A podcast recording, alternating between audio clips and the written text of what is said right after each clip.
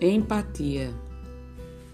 Empatia não é sentir pelo outro, mas sentir com o outro.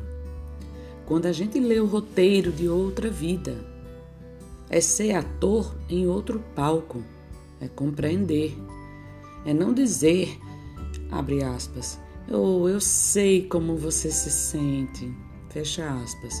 É quando a gente não diminui a dor do outro é descer até ao fundo do poço e fazer companhia para quem precisa.